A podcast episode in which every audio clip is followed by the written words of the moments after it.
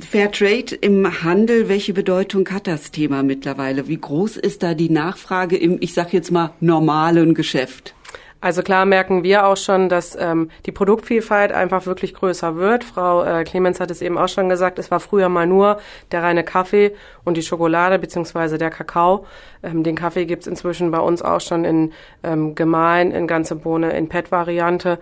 Und es ist halt einiges dazu gekommen. Es gibt ähm, Fairtrade-Wein, es gibt Honig, es gibt Schokolade, es gibt Nuss-Nougat-Aufstrich. Also die Vielfalt wird einfach immer mehr. Das merken wir auch. Und bei den Kunden wird das auch gezielt angesprochen oder fragen die auch danach, ähm, dass man das eben merkt, dass also auch das Interesse wirklich steigt in der Kundschaft? Das Interesse ist auf jeden Fall da und es wird auch einfach immer mehr.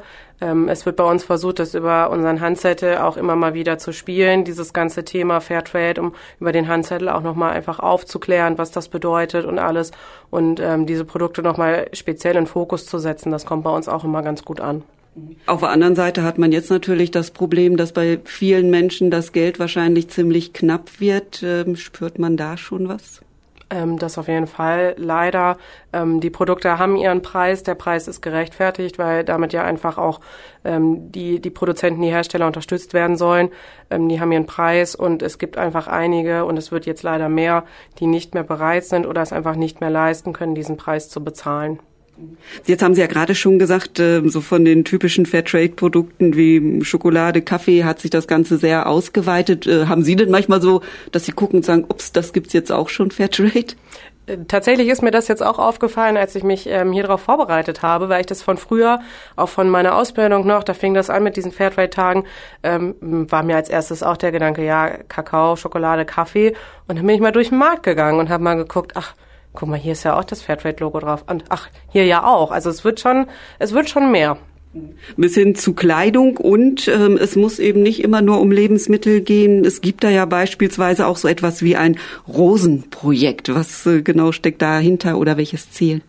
Genau, das ist ähm, eine ganz schöne Kooperation, die wir eingehen ähm, mit dem einem der weltweit größten ähm, Rosenproduzenten, den es äh, gibt in Äthiopien.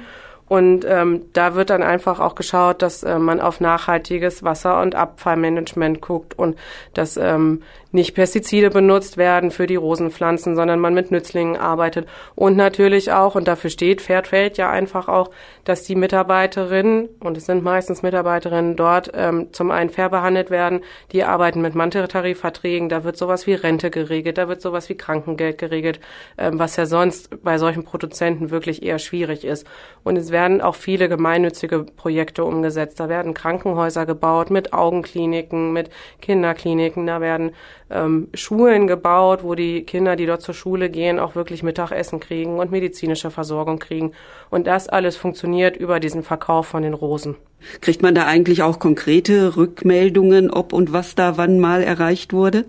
Ähm, tatsächlich ja, also man kann das alles nachlesen ähm, auf den Rosen, die sind so verpackt, da ist auch immer ein QR-Code drauf und da kann man sich dann selber auch ähm, mal durchlesen, was genau das bedeutet, dieses Projekt und da wird dann auch immer geschrieben, was da bereits schon erreicht wurde und wo auch das Ziel noch hingeht, was noch erreicht werden soll.